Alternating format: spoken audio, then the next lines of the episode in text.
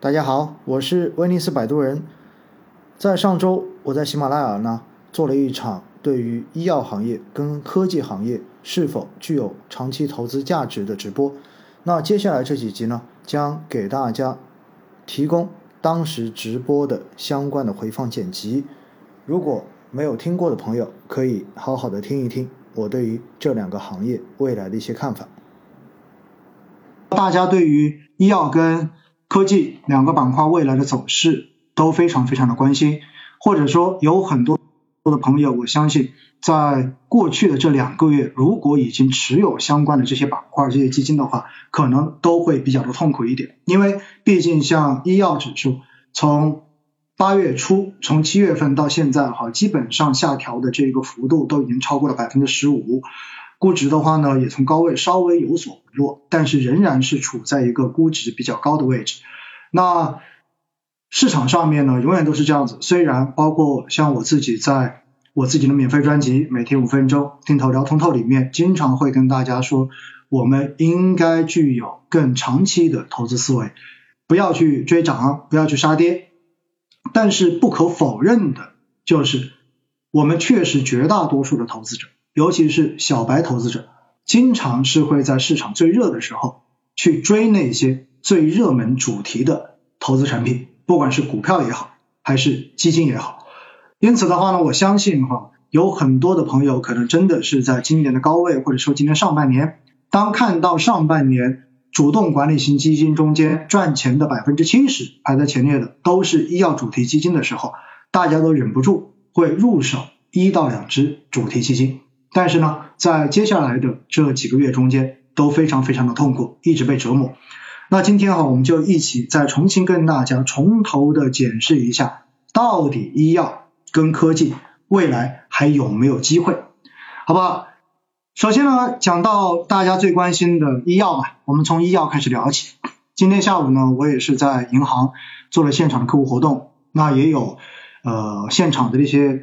呃，听的这些客户朋友、投资者的话呢，也是在我讲完之后再问我说，很关注医药，医药到底有没有机会，还值不值得投资？那我想呢，我们就先从这个话题开始聊起。首先哈，我必须要强调一下，就是我自己的医药基金还在定投，要准确的说是医疗保健基金啊，还在定投。呃，如果熟悉我的朋友，而且在过往这呃一年半一直都在听我节目的朋友，应该知道呢，我对于医药行业是长期看好的。这是一个根本没有任何疑义的事情。为什么长期看好？主要是几方面哈。首先呢，呃，对于中国现在而言，大家一定要记得一点：医药跟医疗实际上两个看上去呢，它是有所区分、有所细分，但是呢，合起来的话呢，又有很多东西是比较重复的，就是有重叠的。那如果要说到整个医药医疗的前景，我认为有几大原因可以支撑着我们未来长期看好医药跟医疗行业。一方面呢，也是平时讲的最多的就是中国人口老龄化的这个趋势。那我们知道，我们其实是从上世纪八十年代开始，八十年代初开始实行计划生育，但是的话呢，在我们建国之后是有几波婴儿潮的。所以呢，我像我自己哈，我就是在七十年代末出生的那一批婴儿潮中间的。那但是到现在为止，我也已经四十多岁了，对不对？再过十年二十年，其实我也到六十岁以上的这种老年人的范畴。而在现在的这种变化情况之下，大家知道，我们国家老龄化是一个确定的趋势，不会有任何的变，不会有任何的变动哈。那我觉得呢，就这个问题，我跟大家稍微的来聊一聊。就是一些数据哈。首先，整个医药的行业，大家记得一点，我们如果要说未来医药跟医疗的这一种投资的主线逻辑呢，一方面是因为人口老龄化，因为人如果老了之后，真的在最后的那十年到五年时间，我们所花花出去的这个医疗费用，不管是医药的费用还是医疗护理的费用，基本上是可以超过我们之前。整个人生阶段所有年份所发挥的这个总和，因此呢，如果老龄化的趋势是确定的，那么也就意味着未来整个医疗服务行业跟医药行业的前景，未来的这一种上市公司的销售市场前景，几乎是一个确定的。而且我们也知道，现在随着生活水平的提高，以及大家对于消费服务这一块的升级的需要，也让大家对于未来医疗服务升级的需求会变得越来越大。医疗服务升级包含了几块的内容哈，大家应该非常的清楚的。第一块的话呢，就是现在很多的小美女们都喜欢去做一下微整形，对不对？那以前的话呢，我们说叫整容，现在慢慢的呢，已经把它改了，这一个说法叫做什么？叫做医美。医美越来越盛行，因此呢，现在包括我自己哈，我的一个外甥女，然后前一阵子的话呢，她的妈妈也跟我说哇，她去做了一个微整，然后我看完之后哈，说实话，后来她。全部搞定之后，我回到长沙看到她的时候，说实话我没看出来她到底整了哪里，但是呢，整体看起来确实比以前好像是要漂亮了不少。哎，她就跟我说很得意的说，哎，现在就是这一种微整或者说的这种方向，可能只做了某些局部的小的细微的调整，但是就可以让人整个的这种面貌看上去的感觉焕然一新。那么这个的话呢，应该说是非常非常。呃，受欢迎也是未来的这个市场极大的，因为我看到现在好像除了脸上的微整之外，大家好像这种身材上面的这种微整也变得越来越多，对不对？当然，说到这个话题呢，我也要吐槽一下哈，今天虽然是直播，还吐槽一下，那是现在哈，上网看个网络上的美女，或者说看个电视剧的美女啊，发现大家长相都越来越趋同，对吗？就看上去好像都是一个模子刻出来的，我觉得这也是这种医疗服务升级之后带来的副作用哈，就是人造美女变得越来越多，让大家特别的痛苦，然后到最后的话呢，慢慢的就形成了这种脸盲症哈，就看到谁反正就不记得他叫什么名字，反正看到之后总觉得似曾相识。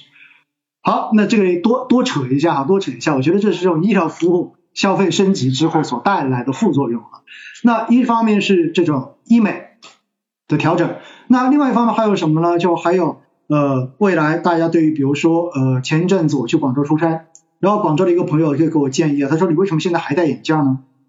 我说为什么不戴眼镜？他说你知道吗？我以前也戴眼镜，但是呢，我就特别去约了一个眼科的这一种近视手术、激光手术，然后只用了几分钟时间，然后我现在就已经把眼镜给取掉了。哎，对了，视力的这种矫正手术。大家可以看到哈，一说到这一个，大家就想到有一家公司上市公司爱尔眼科。爱尔眼科上市之后，现在已经成为了在过去的这些年中间成长最好的这种标的之一。也就是如果你真的在爱尔眼科上市的时候就开始持有它，那么到现在你真的已经赚了非常非常多的钱了。那爱尔眼科之所以能够有这样子非常好的业绩和市场表现，其背后的逻辑也是因为一方面。医疗的这种服务水平跟技术在升级，所以的话呢，以前做这种近视手术的这个门槛已经大幅的降低了，技术难度已经降低了。而另外一方面，也是因为现在越来越多的家庭，越来越多的消费者已经有这个能力，或者说有这种意识，要去主动的通过医学技术的方式来改善自己的生活，提升自己平时的日常生活的这种感受体验。所以呢，对于这一块来说哈，消费升级或者说再推前一点，因为现在的这一种呃收入的增长、财富的积累而带来的对于消费升级的需求，也会进一步的促进整个医疗服务行业未来的这一种发展前景，这是非常具有想象空间的。因此呢，我觉得大家对于未来长期的医疗跟医药方面。基本上不要抱有任何的这一种担忧，这是一个绝对没有问题的地方哈。然后呢，另外哈，我要跟大家讲一讲，就是一定会有很多人会说到说，到底我们怎么来看待就是整个市场未来呃医药现在的话，尤其是估值特别高的时候，是不是还值得去投资？医药会不会有调整？那我觉得说到这一个哈，我不知道大家有没有看过，就是在过去这段时间特别流行的一本书，关于投资的，就是叫做《周期》。周期这本书呢，我现在也在翻，因为出差的时候在飞机上面或者在高铁上上面，我自己都会翻。那说到周期这本书里面就讲到很重要的一个比喻，也就是钟摆理论。其实钟摆理论呢，也是平时说的很多的，叫做遛狗理论。钟摆理论的意思是什么？钟摆理论讲到的就是一个钟摆，它一定是左右的摇摆，摆到最高点的时候，那么慢慢的就会停下来，最后在最高点的时候开始回落，而且越接近中间均衡点的时候，它的速度会越快，之后不会在均衡点停下来，然后又会甩过均衡点，到达另外一边的高点，接着再又甩回来。所以呢，钟摆理论中间讲到最重要的，也就是在市场上面。一个投资标的的价格一定是围绕着它的价值进行上下波动的，它不会无限制的向某一个方向进行单向波动，它一定是到了一个高点，超出它的合理高点，荡到更高的高点的时候就开始回落，等它回到等于它的内涵投资价值的时候，并不会停下来，因为市场情绪的问题会一直让它持续的回调。回调到让它远远的低于自己的一个实际价值之后，又开始往回向它的均衡价值进行回归，最后又开始进入到高估。所以，投资市场中间的这个价格，永远都是从高估到低估，低估再回到高估这样的一个钟摆过程中间不断的进行往复的。所以，市场上面你说要寻找一个。刚好价格等于价值的这样一个点，那可能真正的只是一个时点而已，而且这个时点非常难以把握。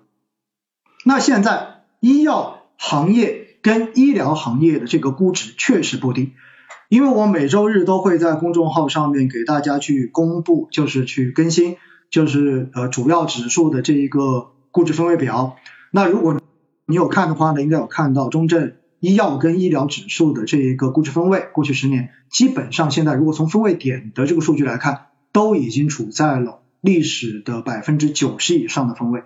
正常来讲，如果估值处于百分之八十以上分位，都已经算是高估，他们都已经处在百分之九十以上分位，说明呢，这大的这个方向确实现在是炒得过高，而炒得过高的逻辑也非常的简单，大家知道，因为今年疫情。本身去年整个医药跟医疗行业就已经表现不错了，再叠加今年疫情导致大家对于医药医疗板块的这一种概念更加的热衷，所以今年上半年主动管理型基金中间真正非常表现好排在前面的前二十只基金产品中间有四分之三全部都是。偏医药医疗主题的基金，那么在这样的情况之下，赚钱效应非常非常的明显，也就意味着什么？也就意味着持续的赚钱效应，其实吸引了很多散户的资金来进行追捧，不断的把自己的钱加进来，因为看到身边的人都有赚钱，而且呢，在网络上面确实绝大多数的平台为了抓住大家的眼球，也愿意给大家。去推荐或者说给大家去展示半年或者三个月左右市场上面涨得最好的基金产品的这这些业绩，把它作为广告推出来，来吸引大家来开户来进行投资。所以呢，在多种因素的叠加之下，本身有很好的赚钱效应，又有很好的宣传这样的效果跟这样的流量位，就吸引了很多人开始去追热点进行医疗基金的投资。而进行医疗基金投资的时候呢，我上次又跟大家去特别的强调过，我说作为行业主题基金经理，他会怎么去考量这个事情？我们可以探讨一下哈。我知道，因为上次呢，我在呃免费专辑中间去录制这部分内容的时候呢，也有人提出了反对意见，说基金经理可能会从更综合的角度去考虑很多东西，确实是这样子。但是我们反过头来想一下问题哈，那就是。如果你是一个行业主题的基金经理，不管是我们今天现在讲到的医药，还是待会儿讲到的科技半导体，如果你是这样一个基金经理，你自己在做一个行业主题基金，为什么投资者愿意来买你的基金，而不去买那种宽赛道的基金？大家有想过这个问题吗？这是为什么他要选一个行业主题基金，而不是去选一个宽赛道的什么都能买的基金？理由是什么？逻辑是什么？好了，这一集最后给大家留下了这个问题，大家能不能在评论里面留下你的答案呢？到底是什么原因让你不选宽赛道基金，而去进行行业主题基金的投资呢？